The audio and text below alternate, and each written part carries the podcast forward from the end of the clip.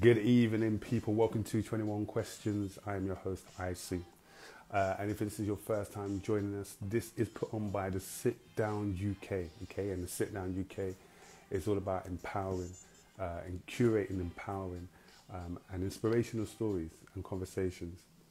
So since last year, we've been doing that. Uh, we've been back to back every Thursday, 9 p.m. Uh, since March 2020, since lockdown hit. And what we've been trying to do is create a series of conversations that you can listen back on um, and just glean so many great gems of wisdom from. All right. So if you want to do that, feel free to jump onto our IGTV and you can watch seasons one, you can watch season two. There's at least 50 plus episodes um, from amazing people in our community doing amazing things. So please do, if you want to check that out. Um, we are going to be starting up our events again now that the lockdown is opening. So if you do want to be uh, in the know of when we have our dates, when we have our tickets available, please click the link in our bio, join our mailer list. Okay, we are only having 200 max, 200 members on that mailing list. After that, it's closed. So if you want to be in on tickets and come to our live events, click the link in our bio, join our mailer list, and be part of the special, the elite 200. All right. Um, now I'm going to address the elephant in the room. Elephant in the room right now is I got a haircut. Woo! Finally, after how many months? Big up Diallo, big up Ernest, my people, my barbers, um, doing me up fresh, fresh, fresh, fresh. Uh, but yeah, I normally wear a hat all the time, but for let's come fresh. Let's come fresh today. Uh, today we are going to be raising charity, uh, raising money for an amazing charity, Mind Charity, uh, who are involved in helping people with mental health um, providing resources, providing information.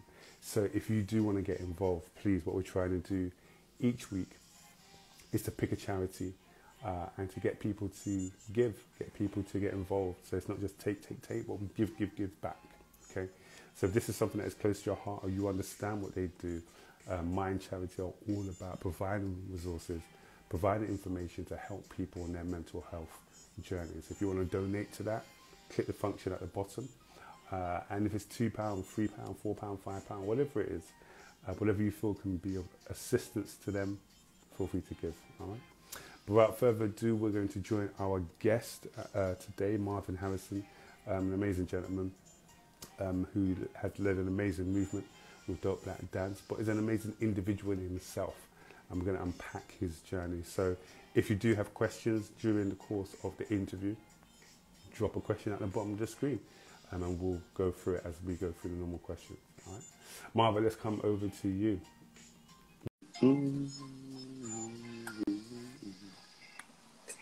How you doing, bro? Hey, bro. Hey, what's going on, man? I'm good. This is a good setup. Whoa, this what is this? No, I had to go in. I needed the the noise cancelling levels today. Can we just talk about how smooth you are right now, bro? You was doing a whole smooth vibey thing just then. What what did what was I doing? It was like jazz radio when you were doing your intro, bro. It's just an instrumental on YouTube. oh, is it? Yeah. It's like it's so calm. I was like, I was probably getting lulled in. I was just like chilling. I got comfortable. I adjusted in my seat. Oh, jokes. How you been today? Good, man. Really, yeah. really good. Yeah, yeah, yeah. I'm working on a on a. I'm working on something that I'm not good at right now. So my mind is really tuning into. Uh, every time I do it, it's a real energy drain because I'm like putting everything in it to make it anything good. It's just it's one of those things, man. Are you that? How are you, that, are you that to divulge what it is? Not yet. Not yet. uh, how am I? Um, well, my daughter started to do some amazing sleep regression. So my sleeping has been uh, abysmal. So I'm tired. I've been tired throughout the day, but you know, these lives always uh, they rejuvenate. So, mm. um, you know, emotionally, physically, everything. So I thought, let's do it. And yeah. Sure. How old is she now? Two. Two. Yeah, it goes through phases, bro. I think they just realize that you're just like round the corner, and then they yeah. start they start gassing up a little bit and wanting to get involved more. Um, there's like an awareness that they have because the, and the thing is, there's a point where they're so quick and like my son now is too tired at seven thirty to fight me. Very rarely does he fight Whoa, me. Seven thirty, that's a good time. He, he listen, seven thirty is just like bed, and so, but but because he runs around from basically seven a.m. he's just shattered. And I think that that's when it's that's when it's gangbusters. Yeah, it doesn't last forever because there's a point where they're going to want to play FIFA until two a.m. But like for now, we got this like analog. I'm going to go play outside tiredness, which is like amazing. Love it, love it. Um, well, welcome to 21 questions. Um, you got 21 questions or more that are going to be asked. Uh, you have one pass card. So if there's a question that you don't want to answer, you can use your pass card. I know there's only one area where I'm just passing. wherever, wherever I know. Other than that, I'm down. Oh, I'm okay. not going to tell you, but other than that, okay, I'm super okay. down. I'm open, but there's one area where I'm just like pass, bro. um, in our, we've had about 60 plus episode. I think it's only been used once. Really? Mm. People are really transparent. Yeah. Oh. I feel bad. uh, so, welcome to everyone that's joined us to 21 Questions. Uh, this is put on by the Sit Down UK. Uh, we're going to be starting our events up hopefully next month or so. So, join our mailing list, man. Come on down. We'd love to see you. But without further ado, let's get into it. Um, we're going to start with a quick fire round. Um, don't think too much about it. These are just going to come off the top of your head. Boom. That defeats, that defeats the whole object of my whole planning to say no to something. It? it's just like, oh, shit. I said it nice. Like Rihanna. Oh. oh. uh, favorite song on Usher 8701? Oh, you don't have to call.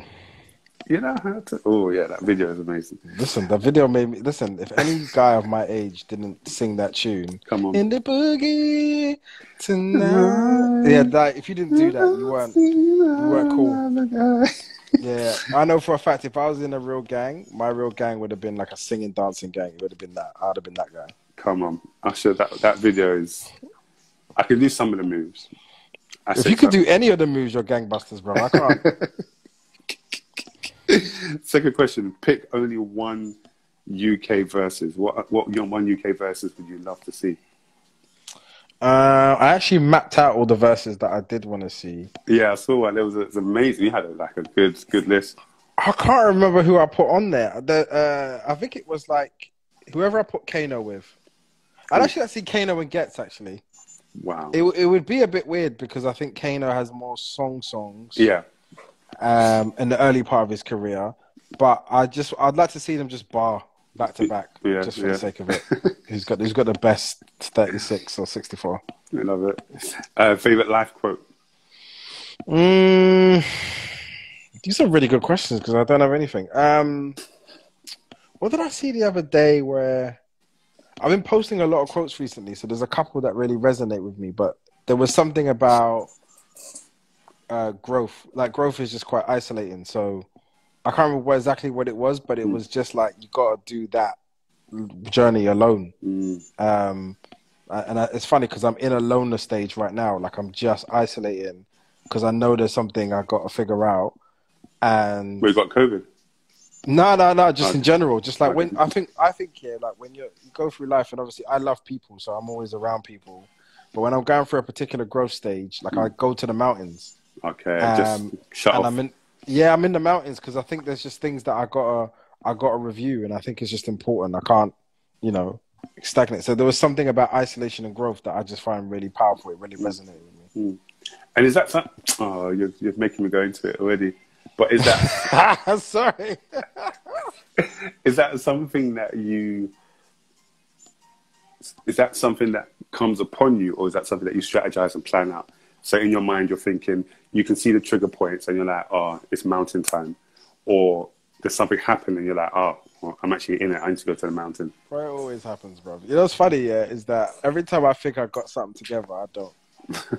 so I succumb to the process in a way where like I listen to like what's what's being said and, and, and what's delivering, what shows up in my life. I listen mm. to it, man. And yeah. so transformation is painful as hell. And you you know, like if you intentionally do work, it, it, you can uh, uh, push through certain boundaries.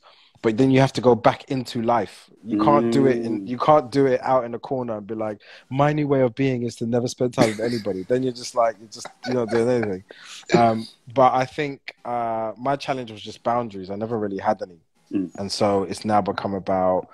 But then, but then you have to be mindful that you don't create walls and then you're isolated, but you also don't just like you know go there and just like reveal shit that doesn't need to be revealed. So it's just a balance of you know who I am mm. versus who I need to be. Mm. Um, oh my gosh, what a journey! That is a journey. Mm. Um, favorite scene in Wedding Crashers? Oh, bro, it's the funeral crashes, bro. And he's like humping, and he's like, uh, uh, uh, uh, uh. like that for me is is like dark comedy to the highest. Like I feel like some. I, I just speaking to Masito and uh, Marvin, and they were like, "So what? Like, if you if you did you, did you want to be a rapper?"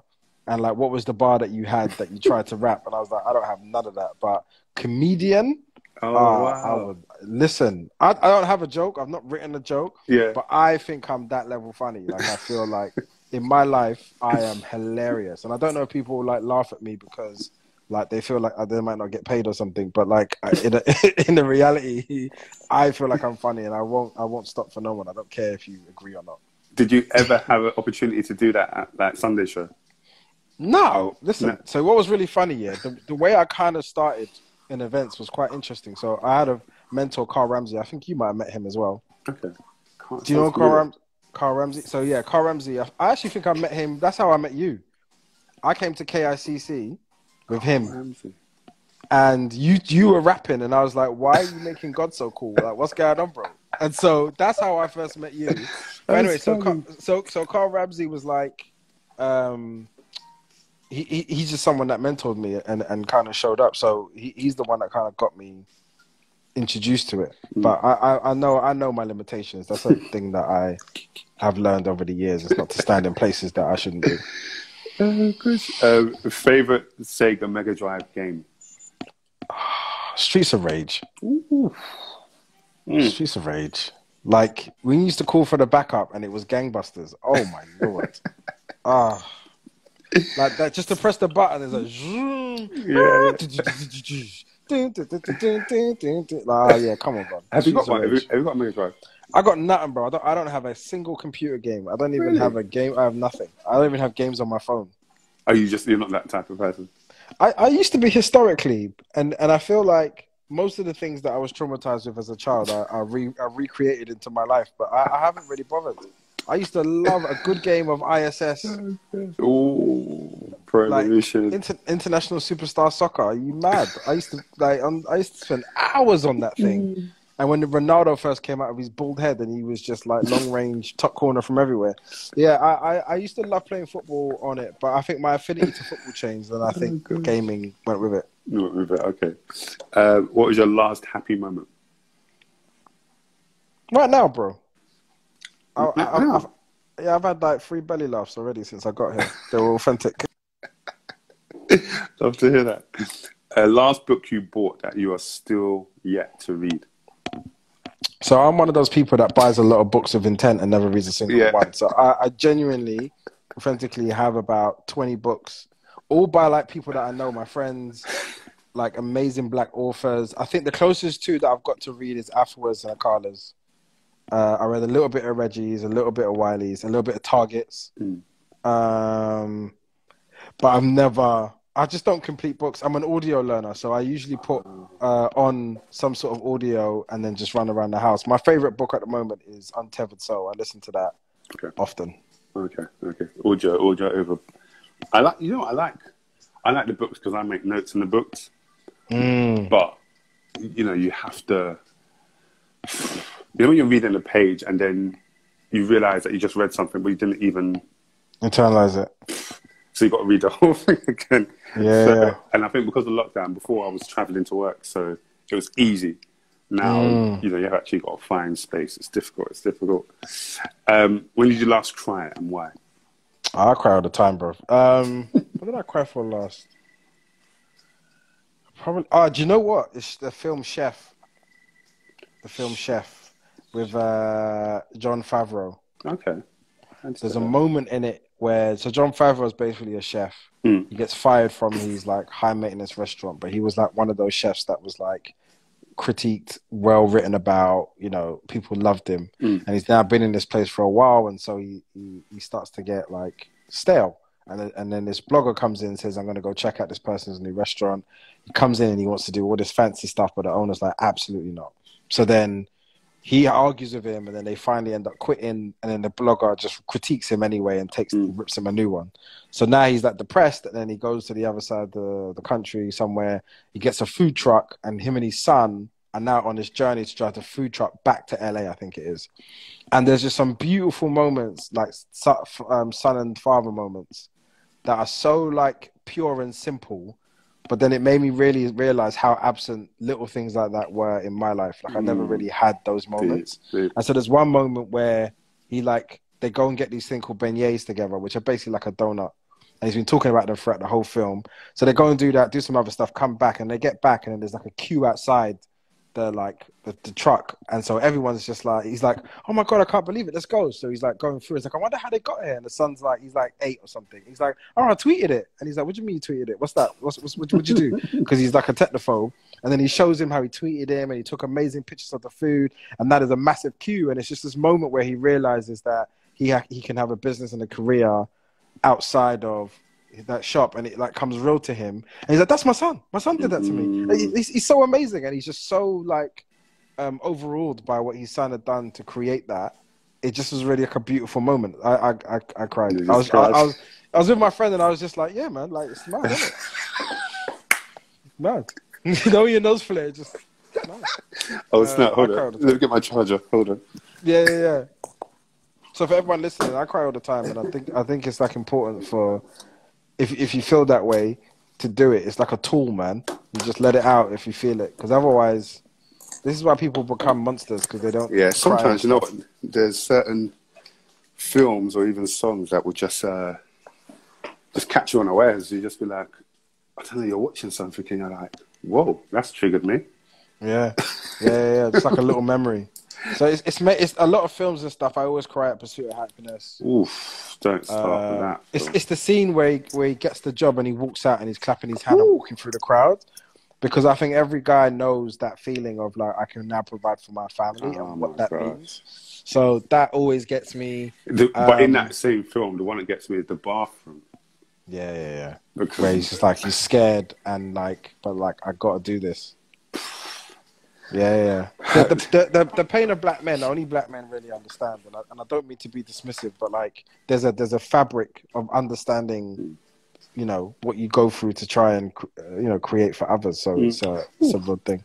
And also Arsenal make me cry at least once a week. So well, I'm I'm lucky. I'm a glory hunter, so I have no problem what does that mean? You support Man United, or you just changed teams? I'm whoever whoever's on top. That's who I support. Ah, uh, no, we can't talk about football. It's fine. Next question. It's good. it's cool. Back to it. Uh, just, sorry, I tried to go down this road. I was like, nah, it's connected. Give me one conversation that has changed your life for the better. Uh, I feel like I've always had an, an interruption by a man at a, at a, particular point in my journey. I've had two very powerful mentors, Carl Ramsey and Richard Antwi Oh, and at both at different times, they've they've just provided that little piece in my life that I just didn't have, mm. and so um, a lot of my later development has been more formal in like therapies and coaching frameworks and that type of stuff. But my earlier frameworks were just like, you know, seeing an example of anything and just pretending to emulate them. Um, and so Carl Ramsey just taught me about you can be black, conscious, and powerful in a way that I didn't know. So mm. he was like around Floetry at the time. I think he okay. was like a part of their uh, uh, three plus one group. Him, Darwood, that's where I know Black Jesus from. There's a guy called Nolan. Uh, but also like Melvin and Ricky was around. Femi, oh, wow. who does IAG, um, Nee, Odat, who's, who's uh, Adate, who's in um, Dope Red Dads as well. There was just a group of men, uh, people really, that were just incredible, creative, smart, powerful people, and I didn't know they existed up until then. I only knew what was on my estate, so they showed me a lot. And then um, uh, Richard Antwi was like the first person I saw be black, successful, and clean. And when I mean clean, I don't mean like just illegal money. I mean like clean as a person. Mm. Like he just was so smooth to the point. Like I used to um, you know, when we used to sit down, I used to just stare at him. I don't, I, I don't think I actually was very useful to him in any way, shape, or form. But I was like, you exist. Yeah. Like smart black man from a, a state go on to Oxford and be clean hearted and dope. And um, at that time, I was doing Sunday show, and like every week, you know, you get paid cash. So you like, I was throwing money on the bed and like, I was like, oh, that's another week and just like whatever. And he, he challenged me, man. He was just like, what, what else can you be? Like, what do you want to do? And we sat down and we came up with some really cool ideas. And, you know, I feel like for that two, three years that I was around him, I just learned a lot about being a person actually and refining my um sophist- my, like sophisticating my my my approach to business. So I'm eternally grateful to both of them, man. Oh, big up Richard, man. Rest in peace, man. Okay, well, you made it through the quick fire round. Light work. That was that was easy for you. I spoke way too much for a quick fire round. I'm sorry. I just destroyed your concept. uh, let's go from the start. Let's look at um, happiest one of your happiest memories in childhood that you can recall. Ah, bruv. Uh, this is the kind of shit that I was going to pass on. Um, yeah. So, uh, I, you know, so so it's interesting. I I think my best times was when me, my brother, and my sister. So the shouts to my youngest sister who wasn't born yet. I, I didn't even know you had siblings. Yeah, yeah, yeah, yeah. See, I act like an only child. That's why. But like, um, me, me, my brother, and my sister used to just play games it was so free and happy. I don't know if you remember this TV show called Go Getters. Yeah, Go Getters. Yeah. So Go Getters was like they'll set you a task and you get in a van and you got to drive around, kind of like how apprentices with their like tasks, mm. where it's like go get these items. It's a bit like that. So we used to pretend that shit in our in our living room. So bearing in mind, we would take our, you know, you used to have a three piece sofa. You had the long two three seater, and, and you have the two, yeah. So they will we'll somehow pick them up, put one on top of the other one, get inside it, and pretend that we're in a car. This is, and we're like, wait, you, you put the eight the, to eleven. You'd put the so small sofa, single chair one, yeah. armchair one with armchair two, yeah. and put it on each other upside down. On one top? upside down and one on top. Yeah, yeah. So, so it created like a shell that you yeah. can get inside of, and we would just pretend to drive around. emergency, emergency. You need to go and get, and then we'll run upstairs, go get some shower gel, and bring it back. Like we played this game in our heads, and I think it was the purest mm. time ever because it was just about imagination and fun. There was no objective.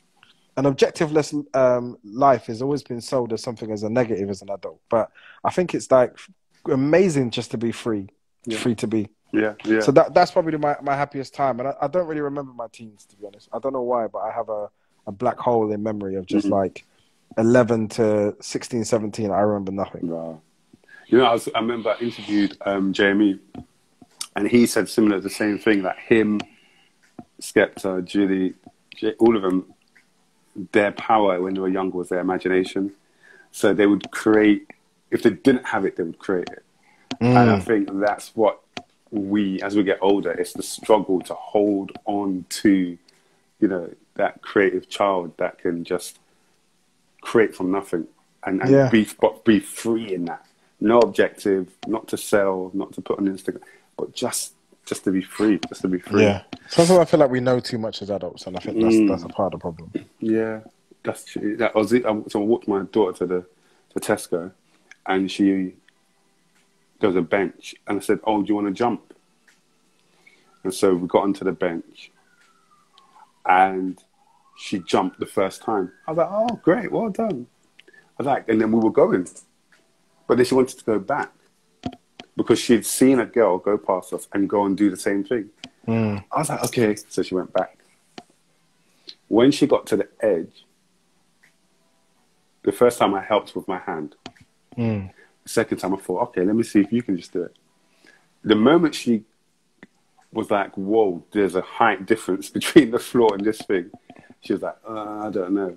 And so I had to mm. help. And it just showed me that, yes, yeah, she had just sucked in the information of, oh my gosh, I could fall.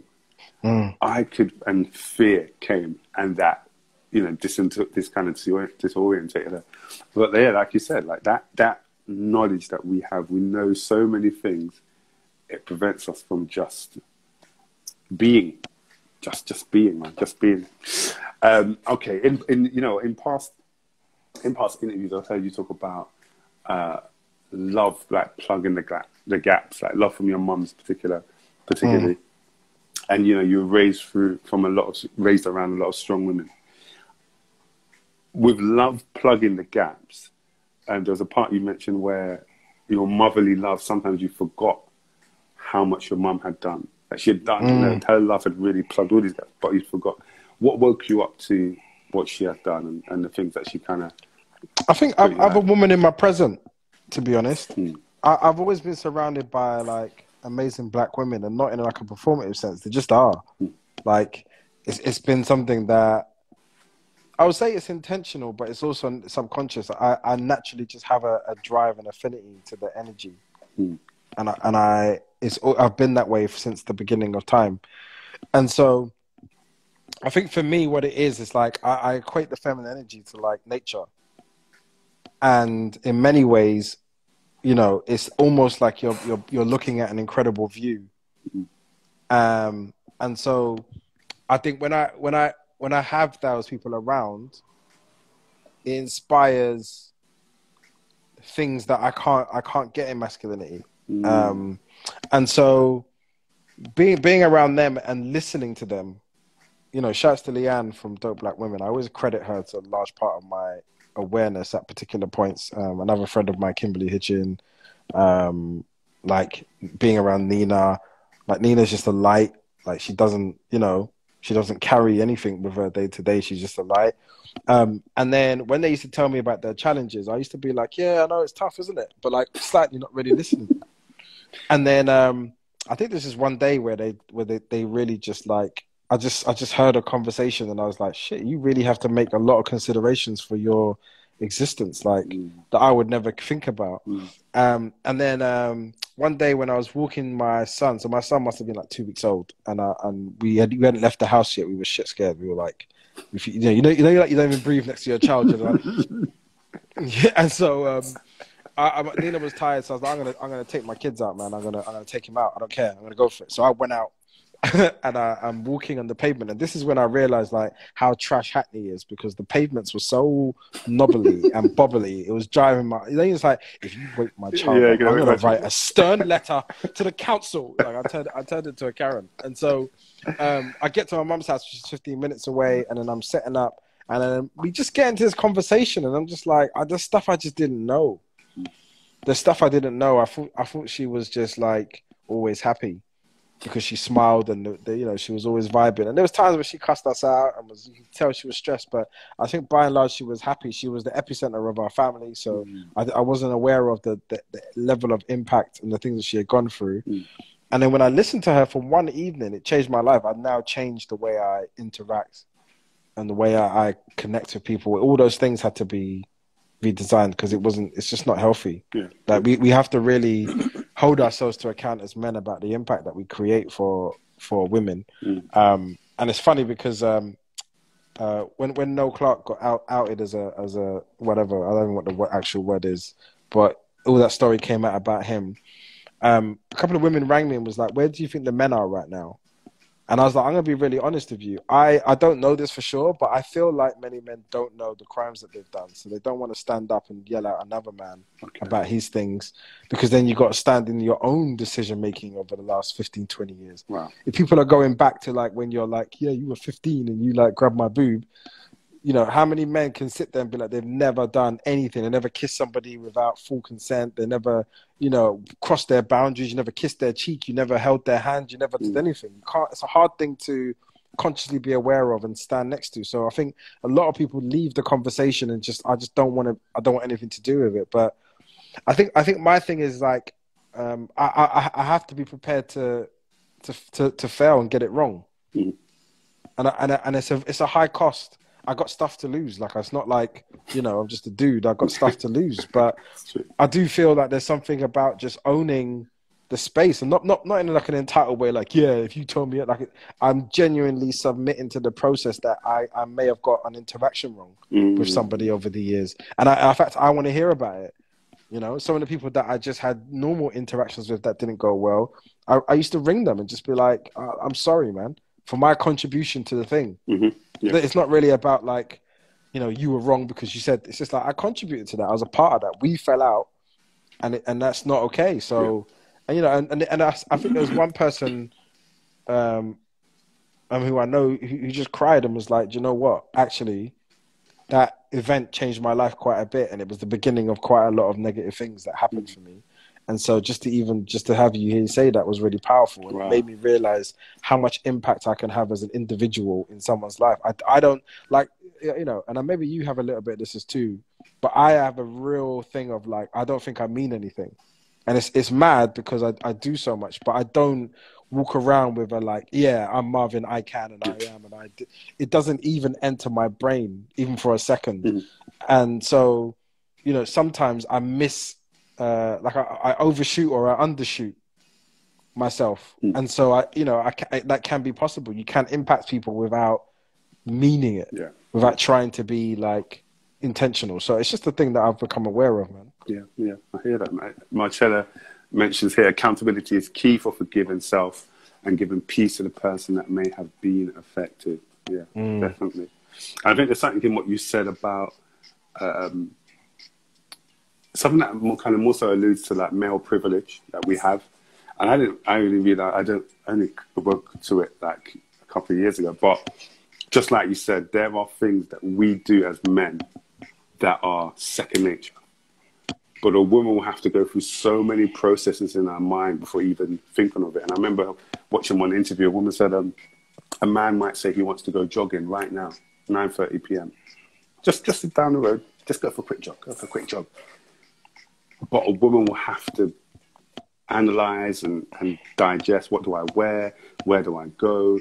It's just so different. And I think it's that element of stepping in those shoes, hearing those conversations, not even having to defend anything, but just hear how it is, how they live on the other side. You know? Mm. It's really powerful, man. It's really powerful. Um, you, um, I remember we did a photo shoot, and um, with all the Dope Black Dads and everything. And I remember you bought your son. Was it your son you bought? Was it both your children? Probably. Yeah. I'm not sure. And I just remember, I would just observe you because I remember that Blake wanted to, um, they would take a shot and they had placed Blake in a certain way, but he wanted to sit a certain way. And you were like, and I remember you said, Oh, do you want to sit this way? Okay, you want to sit this way. Oh, you want to stand? Okay, you want to stand. And from a father's point of view, I observed and thought, wow, like it was so accommodating. Whereas mm. from our culture, especially from the kind of the black diaspora, there's no accommodation. We, this is how we sit. the man over there is taking a picture. Sit down, be quiet. And I just want to ask, in terms of your parenting and, and just being being a father, what are the joys that you have found in Blake? What are the joys that you've found in being a father to Ocean, and also uh, the hardship. Yeah, yeah. I, look, I, I think being a parent is the most transformative thing I've ever experienced because I, I believe in myself enough that I can create anything from anything. I'd, I'd have a fearless attitude. Parenting doesn't operate on that frequency because children yeah. are so are so honest. They're not they're not here to serve you. They're not they're not here for your imagination. They don't care about your fears. They don't care about your lack. They don't care about your embarrassment. They're not here for that. They're their own people in their own right. And so there is no manipulation with children. There is literally like you you have to tap into something else. And so, you know, for Blake, I I channel my inner self. Like, what did I need at five? and I listen to that a lot. And so I listen to him because he tells me. I, I, feel like he's he's a person today, and I think that's always slightly underrated. You know, mm. I think we believe our children like I'm going to feed you with what I know. And it's like he he's living his life in real time. He knows stuff. Mm. He'll tell me. The thing about Blake here is that he's got the best of me and Nina, but to actually quite annoyingly so because he's very very process driven. So like if we tell him the next three steps of the things we're gonna do, we can't we can't we can't defer from that. Like, no no no no, you told me we're gonna do this, this and this. Or you told me not to yell and you're yelling, mom, daddy. You're like, you know oh, he, he holds me to account to the highest order and when I see myself come back at me through him, it's humbling. So I have to be on my job. With me, Ocean is she has my lion, my inner lion. Mm-hmm but with the the softness of what Nina has. And for me, that you can do you can do whatever the hell you want when you when you have that. Like when you know when to engage your lion, you, you're not scared of it. You know when to activate it. She's she's something else. She her wisdom at three wow. is wild. Mm. So you know, like, and I'll be honest, yeah. There used to be like, you know, sometimes you hear that a child might go missing, Mm. And you'll see the parents and they'll be like, I knew her, she's this, she was that. And I used to look at it and be like, how much could you know at three? I'm probably 15 at the time. I don't know shit. So like, I'm just like, but when you have your own children, they they are here. Mm. They're here. It's so beautiful. So my my my wins are just I get to experience that. Mm-hmm. Like I get to experience like the truest form of love I've experienced ever in my life grow in front of my eyes. And I think the hardest part is to not do some of the overbearing stuff that uh. historically my, my intuition is to fix, manage. I, I just coach. I'm a coach. Yeah. That's all I do. I'm just pep on the sidelines. And like, you know, I, I'll tell you the story real quick. My, so my son, every Thursday I take him karate. So on a Wednesday, he's like up. And I'm like, listen, bedtime. Yeah, it's 9.30 p.m. He's got school, then karate. I'm like, listen, it's bedtime. He's like, nah, nah, nah, nah, nah. He's like, no, Marv, nah, I'm not going to bed. Nah, nah, nah, nah, nah, nah, nah, nah, nah, nah. Doing all this, yeah. And so I said, bro, if you don't, if you don't go bed, I'm gonna, I'm gonna teach you a, a real lesson right now. Like, it's like I'm not joking. And he goes, nah. He's like voice noting me, nah, nah, nah, nah, nah. So I was like, all right, cool. I said, if you don't go bed right now, you are going to regret it in the morning. Okay, so obviously that sounds like from from our realm, but we don't have that relationship. So he's not thinking I'm to beat his ass. So I get there in the morning. I arrive at seven a.m. No, see, yeah, seven a.m. I wake him up. I go fill a two a five liter bottle that you use for gym with water, and he's doing incline running. He's doing twenty laps, and so I bro- I was like, go, go, go. And he got to 10 and he was like, he tried to collapse on me. And I was like, no, no, no, no. I'm coaching him. I'm just like, listen, yeah, we had this conversation yesterday. Yeah. You, I told you what was going to happen. I'm here today to let this happen right now. You got to do your inclines. And so he just takes a deep breath and he goes and does his rest. So he does the 20 of them. And then his sister's like, you know, um, he, she does 10 because she's like, I'm going to help you. So she's like doing it together. And um, and then like the next, so then I, I, later on that evening, I'd come back to go take him to karate, and he's like, "I'm tired," and I'm ringing him. He's not answering. He's like canceling my calls. oh my gosh! And so I get there, and I'm like, "Why are you not answering my calls?" Because because I didn't want to go, and I know you'll make me. And I was like, "Oh, okay." This is interesting. So I'm sitting there talking to him. I was like, "Look, I tell you what. You don't have to go if you don't want to go. Mm. We pushed you this morning. We took, we learned some lessons, mm. but you have to understand. Next week, yeah, is karate time, but you also have to go bed on time. And he he doesn't play now. So when it's oh, bedtime, he just goes.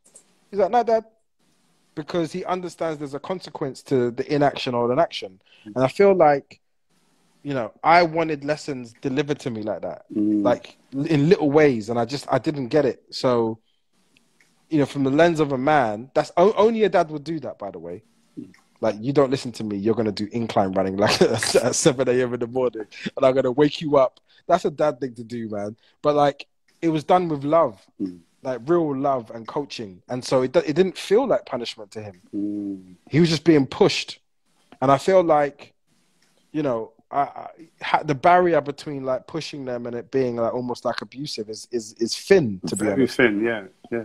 But but when it's done with love and it's not, you know, because so then my gift to him is that when he told me he was too tired to go karate, I didn't push him again.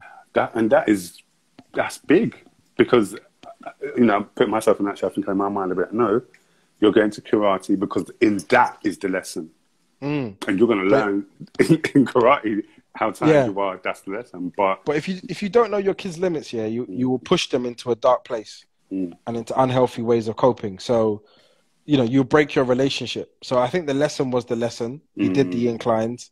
And that's that. He understood karate for the next time, and it's it's all good. You know, and I think you got a. There isn't like a book of like one on one equals. It's always just slightly just listening and then knowing when to push and knowing when to pull, mm. knowing when to hug him. So anytime we have a moment, I, I make sure I give him an authentic embrace at the end of it. It's never just left as like go to your bed. You're. It's always like come here. And now he doesn't want to, but I don't care. I, kiss him all the time. He hates it. all over his face, his forehead. He just gets it. He's like, uh, mm. you're trying to be too cool for me right now. Yeah, yeah. You spoke about that that inner fighting those inner. Uh, there's instincts as a, as, as, a, as a parent, especially as a father, like culturally, what else have you had to unlearn? Because I'm going, I'm going. Me and my wife, you know, we we're going through that now in terms mm. of our parenting.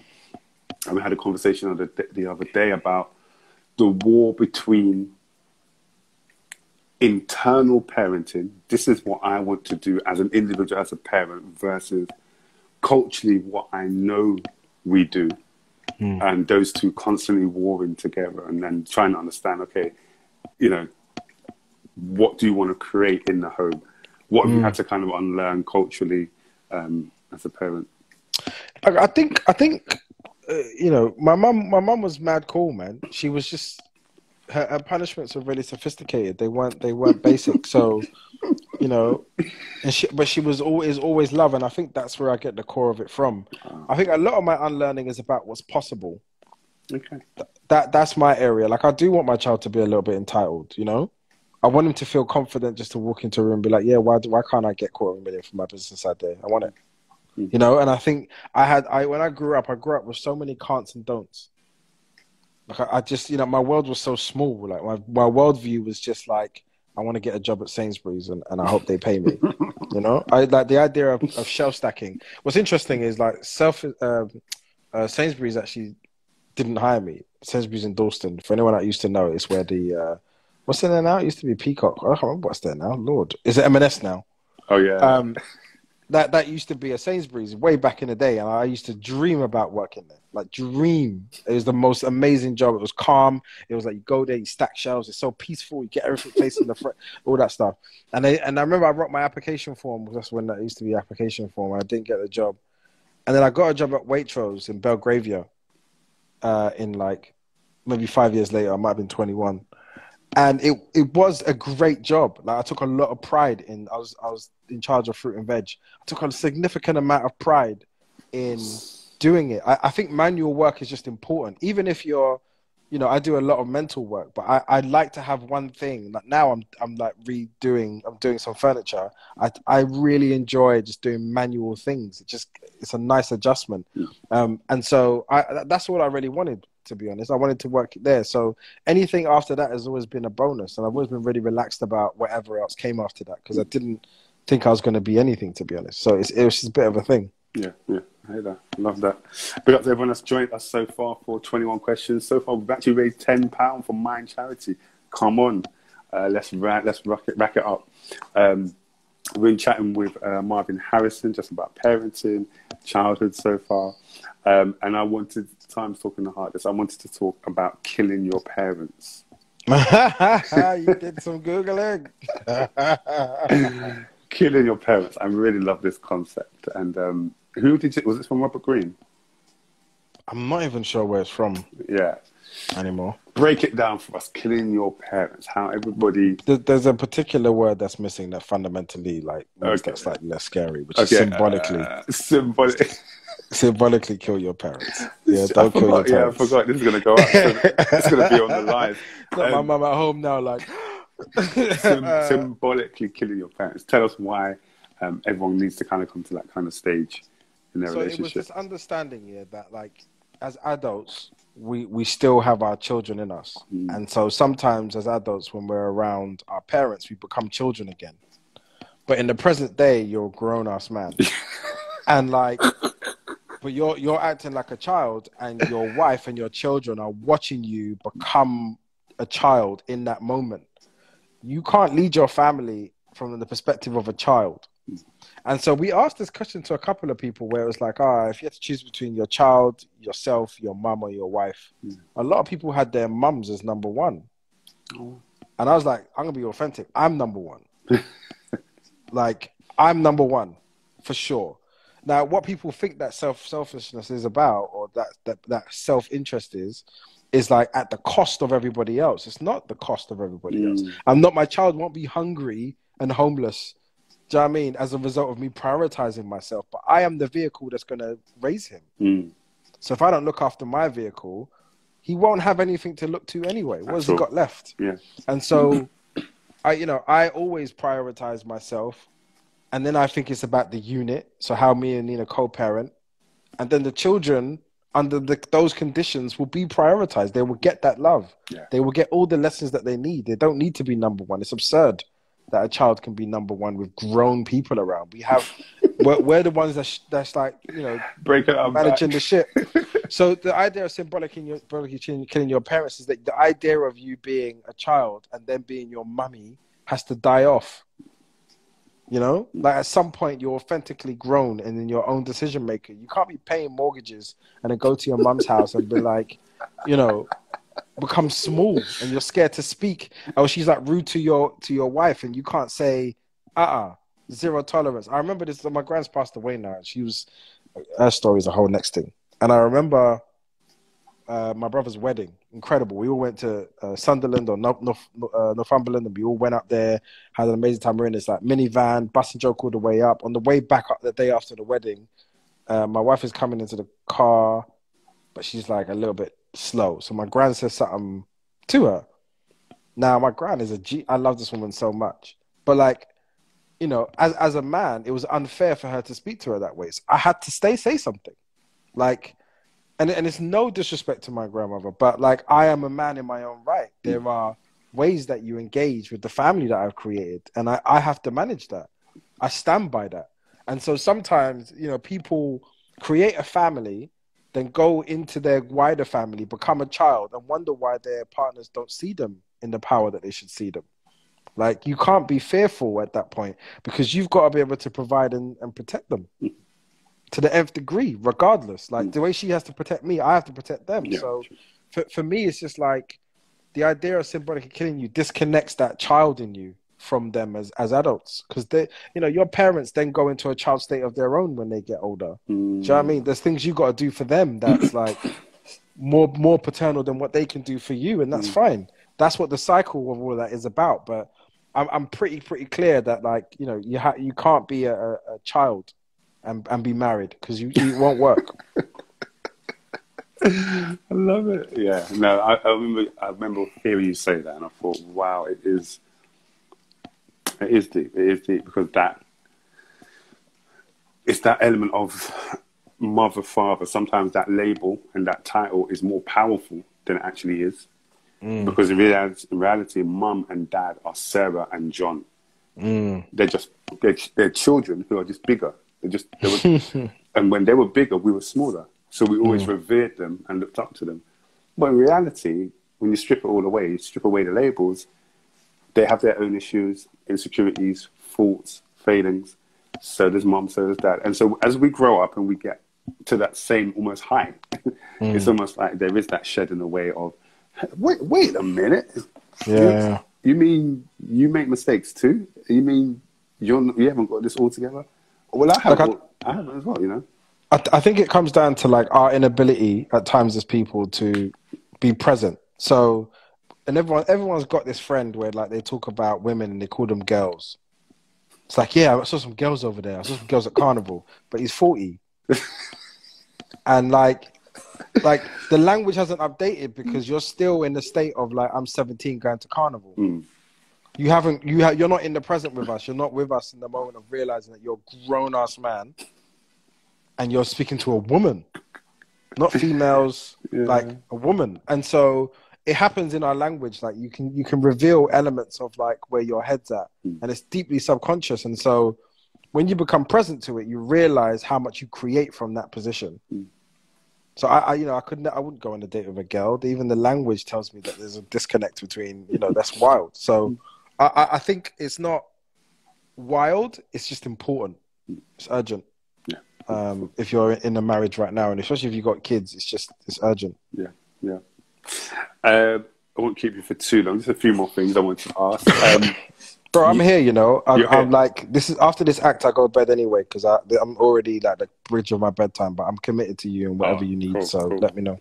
Um, you uh, you said this quote. You said, "I have to be open to the idea." So you have to be open to the idea that you will never fully be healed, and that you're always a work in progress. And you know, going through your Twitter and just hearing you speak on so many different platforms, you seem someone who's really, really invested in the inner work and doing that inner work. Why, for you, is that that so important? I think because it's it's actually quite addictive, to be honest. Mm. Because the second you accept that you're not perfect, everything becomes an interesting journey, mm. actually.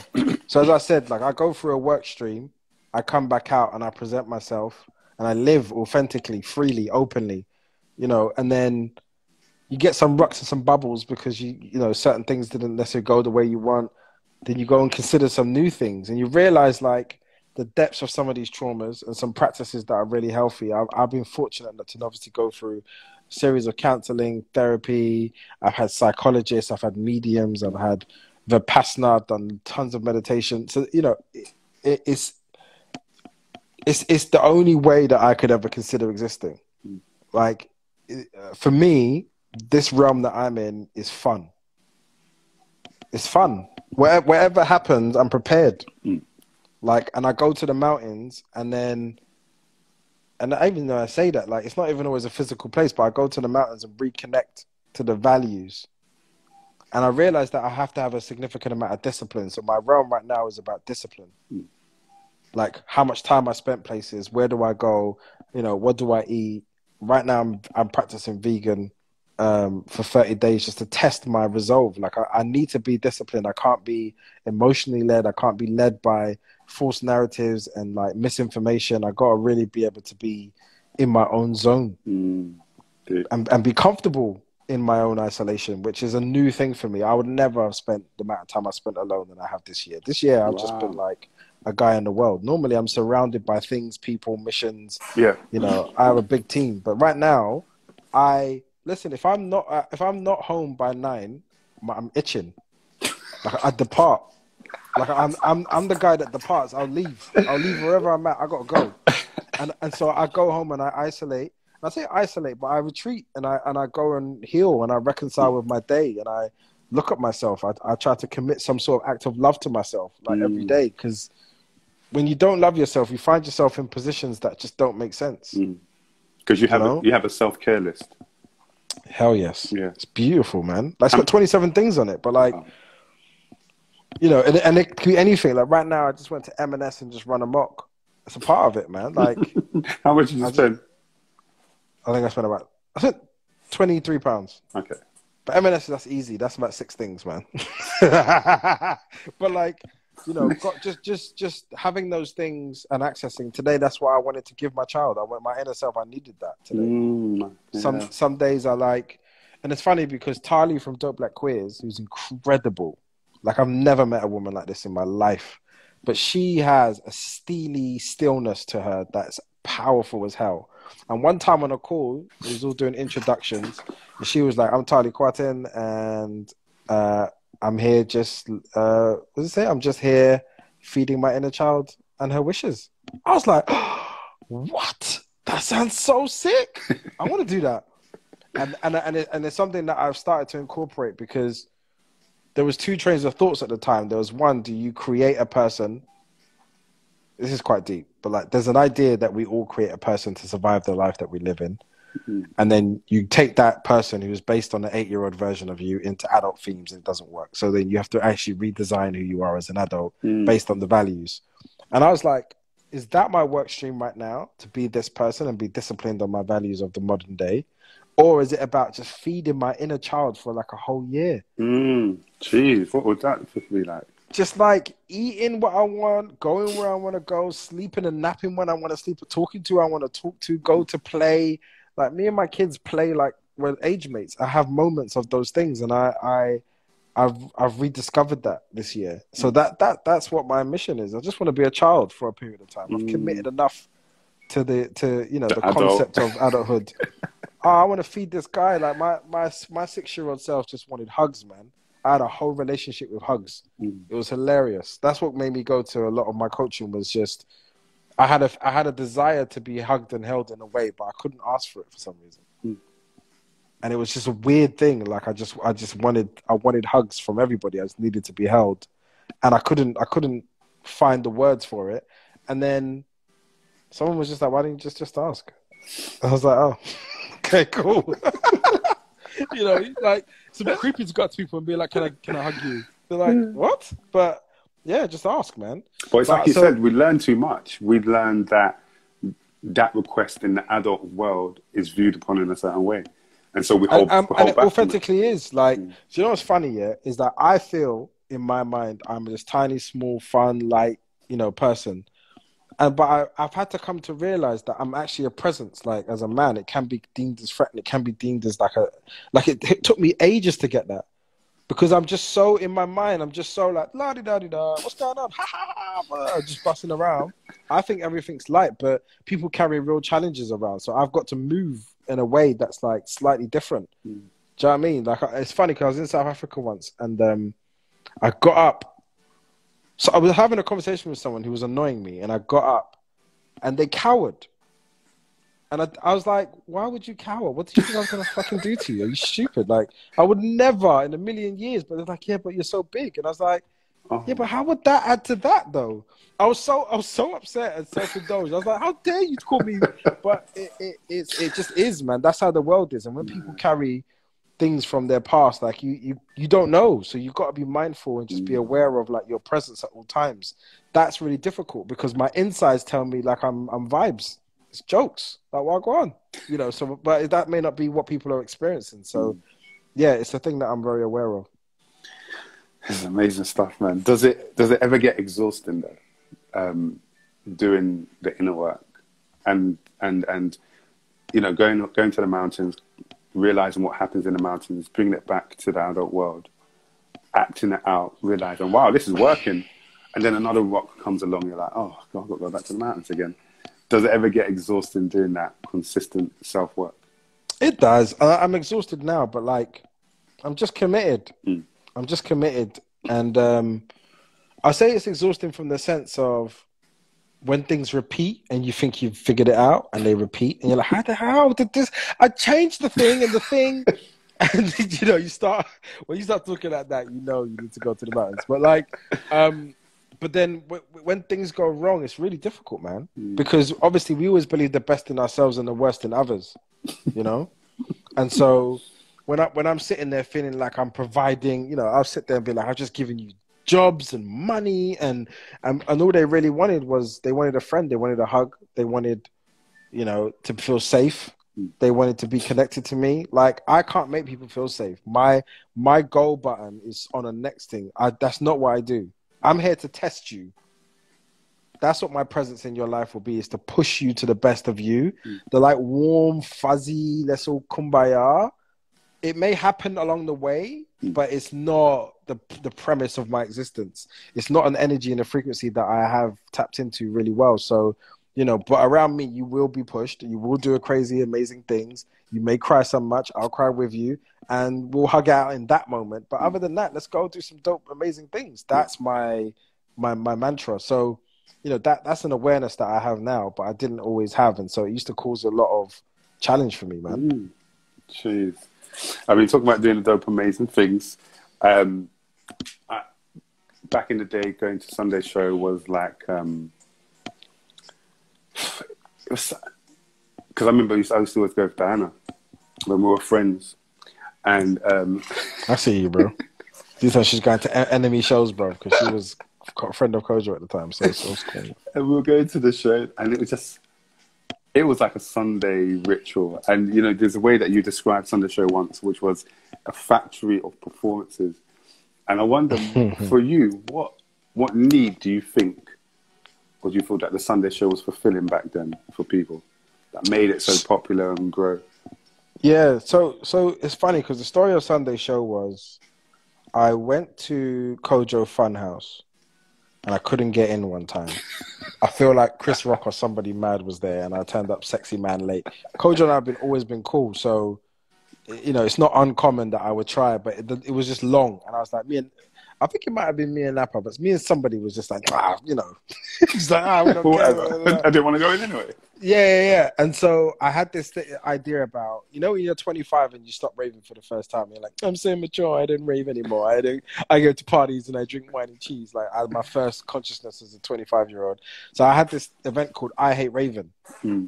and it was just counterculture to raving, and it was about sit down you have a drink and like comedy and all this kind of thing. So I'd met Jamie Howard from Comedy Funhouse, and I was like, I want to watch you every week. You're hilarious. You say things. You're brave. Like how I think I'm funny. He's funny. So I put uh, we we did the show together. No, it was before that. I hosted the first show. Wow. It was a mess. It was it was a mess. I was wearing like some Zara white shirt and grey jumper combo with, with grey trousers and sharp shoes. It was a madness. It was a madness.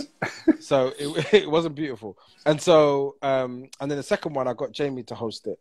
And then uh, we did a couple of them like four and then it was like let's move it to a Sunday because I did it on a Saturday it was like, don't go Raven, go here. Then we did it on a Saturday, and I met with Napa. and We did his birthday party together, um, and then and then we did Sunday show. We just did it together, and called it Sunday show. And so it created like a place to go for the next generation of people coming. So the alumni of Sunday show is an all-star cast like London Hughes, Jamie Howard, Little Man, KG, Mo, Ace and Vis, DJ Slick, Doctor Cosmic. Like it's proper everyone around her. Like Taser and Taser and Aaron Fontaine used to do like opinionated there, which was like their discussion show. And then like uh, Matthew Bridgman was like on my team. Mm. Uh, Rich, uh, sorry, Rich Castillo. Castillo um, was like he's the comedian guy. He he was like in the team as well. There's people now that are from Sunday shows. It's like a generation of people who are mm. probably thirty odd. Ashley Jade, who was our photographer, is an incredible director. It's just like it was just an alumni of that generation and everyone came and used it as their playground to mm. test their concepts to meet people to connect to date women whatever and men but like largely it was just like a, it was a particular culture and generation of people mm. um, and so i think it just provided a home for the next generation of people and i think that was it mm. um, and we were very lucky to have inc- like ed sheeran oh, yeah. daily Wretch 32 we did some incredible shows with Ghetts uh, Ghetts is like one of my favorite people in the whole universe, by the way. But like, we he, he used to host these shows and bring everybody down for us, and he'd be like, "Marvyn, I need to make some money." And I'd be like, "Yeah, what's going on, bro?" He's like, "Look, let's just this Sunday, I'm gonna get everyone to come, but look, I need this number." And he would just he, he would like turn up, and he would bring everyone, and it would be the packed show ever. Like we had 700 people, mm-hmm. lines around the corner. It was just a really beautiful time, but it was really authentic. Mm-hmm. And it's funny, I was talking to my friend Twin the other day about this, and it was just like I I didn't actually we we weren't doing it with a mission in mind. Mm. I think the like the view on on promoters was always about like promoters had an agenda like money or girls. None of those things matter to me. Like I used to have this spreadsheet which was like this time of year, this type of artist, this price point, how many people turned up. Like that's what my mind was on. It was just like it was just an, I wanted to know the formula. So if I get Richard and Eddie mm. to perform and it's five pound before whatever, like 708 people. Okay, cool. And so we just kept on playing with this. I never okay. forget one time me and Napa had an argument about booking 112, and I was like, give a fuck. What? Yeah, I know. Like we won, we wanted we basically did Blackstreet, yeah, and we got burnt because it was not the real Blackstreet, and everyone everyone had aggression. So it weren't like it wasn't the real Blackstreet. There was one guy from Blackstreet and three other guys who weren't Blackstreet and like they were trying to move so fast so that no one could see their face. it was like, and so they were like, "Yeah, we got one twelve." I was like, "We ain't doing one twelve. That's dumb." So no, so he wins. That's my brother, by the way. Napa. Like he wins, and and we do the show, and we we literally had our biggest attendance ever. We had like eight hundred people turn up, wow. um, in sound, and it was just incredible. So we just we just was really passionate about curating experiences and stuff like that more than anything else. What was the what show was the one where you said, "Nah, this is the last one"? Uh, there was one, yeah, and I won't mention their names, but there was two artists or two groups of artists who had real beef that we didn't know. So there's a point that me and Napa used to be, we kind of ran out of ideas because we had booked everyone at this point. We had a Marion, J. Cole, oh we had everyone you could think of. We did a party with Nicki Drake, we did a party with uh, we did a concert with Rick Ross. We were just doing everything, and there was no room left of what to think of. So we just started doing. Let's call all of our friends up and like do my team versus your team, and we'll just play random games and do shit. And so we brought these two artists together, and um, they obviously didn't like each other, but I didn't know that. And then, and we neither of us knew that. And then, so they, I think uh, somewhere in the break near the end, one of their entourage started fighting, and I genuinely thought this was going to be someone was going to die.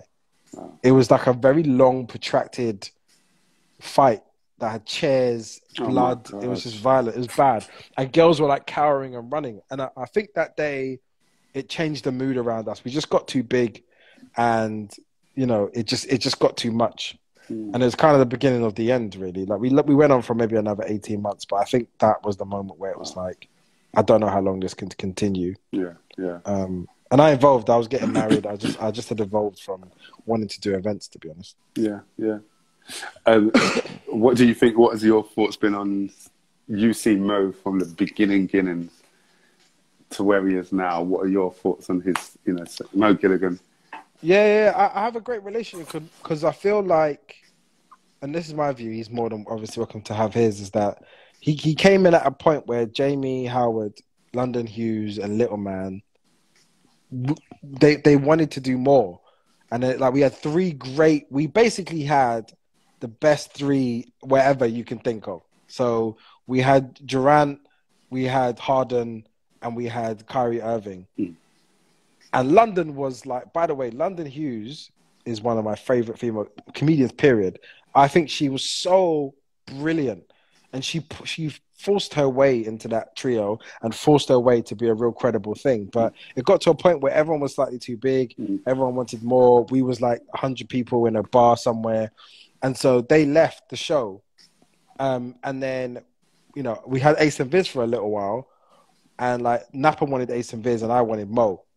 And there was just something about him where he was young, mm. which was important but he just had a really interesting worldview and he was into like the grime he would do music bits and just really brilliant comedian. And so we, we brought him on and for like five and a half years he just nailed like every week. When he didn't turn up people would complain. Yeah. Like it was that it was that good.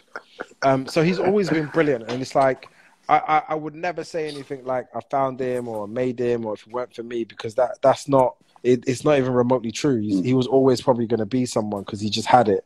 But I do. I'm so honored to have shared a space with him. To be honest, there's a couple of people like that. I just feel really honored that at a time we coexisted, mm. um, and we just I met some incredible people. So it, yeah, it's a really really fun time for me. I remember if he wasn't coming, we were not coming. I like we remember like Dan would be like, "Oh, we're going Sunday show," and be like, "Okay, cool." So who's on the bill? We wouldn't actually look at the names. We look at the host. Mm, if Mo that's is, interesting. If Mo is hosted, it covers everything. It's fine because yeah. um, because there'll be times where someone will perform, it will be below par, but you're just waiting for Mo to come and comment on this.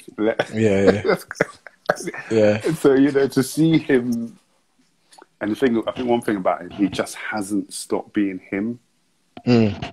Just hasn't stopped being the true, authentic Mo, and he, even whether it's you know behind, who's was it behind the mask or masked whatever it is, um, mm. selling out shows, author, and I think that's a beautiful thing. Having people in our community who you can see their inception to where they are now, and you can actually attest to that individual. Say, yep, that's him.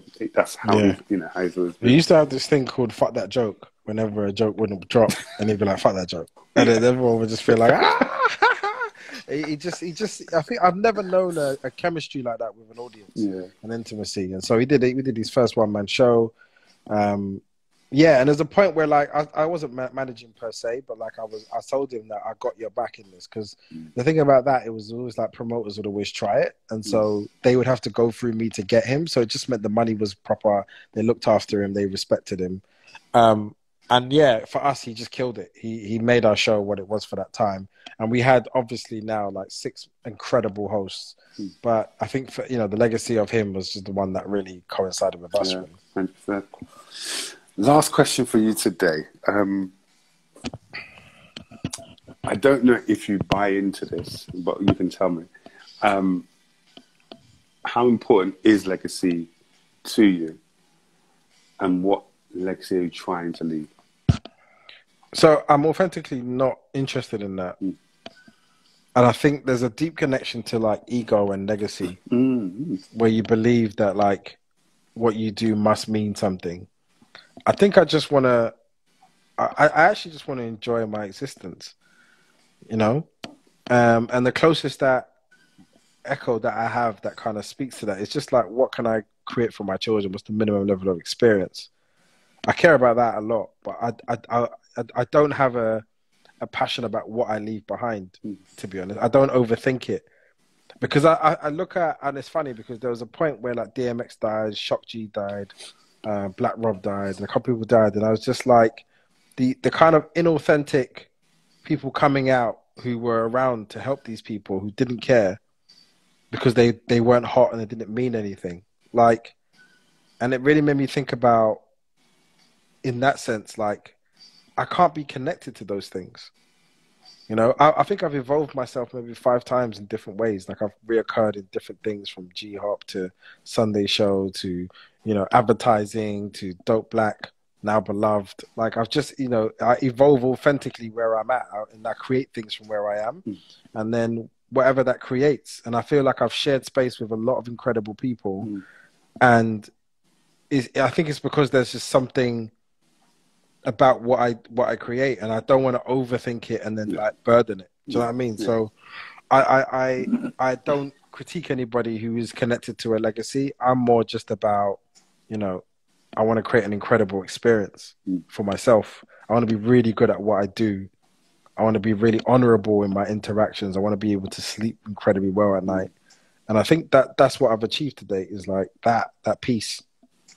Yeah, yeah, I love that. Well, bro, your bonus question is: uh, Do you have a question for me? Yeah, bro. Like, did, like if you think how no, but how did you manage to make Jesus so incredibly cool?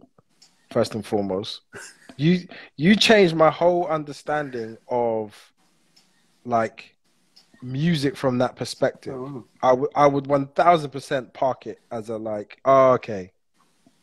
But you you you literally lit my existence up in that moment. It made me really think about quite a lot of things. I, am very hard to move because I think I've seen a lot, mm. and it's it's eroded that like discovery of a lot of things. But I do remember seeing you in KICC I remember it's commission, right? Or the mm, commission, yeah, commission.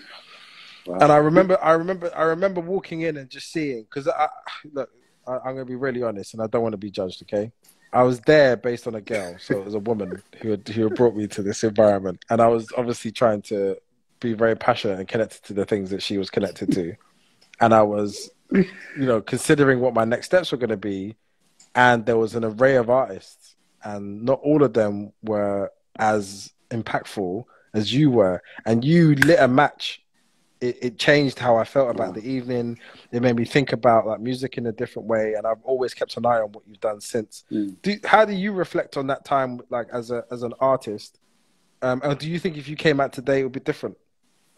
Do you know what? I always think about that period in time. You know, when sometimes in this time wanting to recreate that time, but just realizing that I really feel that God orchestrated what we did for that time, and it was that time that it was needed. It was it was you walking in at that time. It was somebody at the back that needed to hear something different, and I think over the years, so many people have mentioned, "Oh, I used to listen to you," or "That song really touched me," and it just made me know that okay, well, we were the soundtrack for people's lifestyle at that time, and that's mm. what. It, and I mm. think I've come to terms with that and rather than try and recreate it, just appreciate it for what it was then and how we helped. And if it helps anybody in any way, amazing. Because I think that's all we wanted to do. We just wanted to make music that could relate to people and make sense. Mm. Because growing up, I, you know, as a Christian in a Christian home,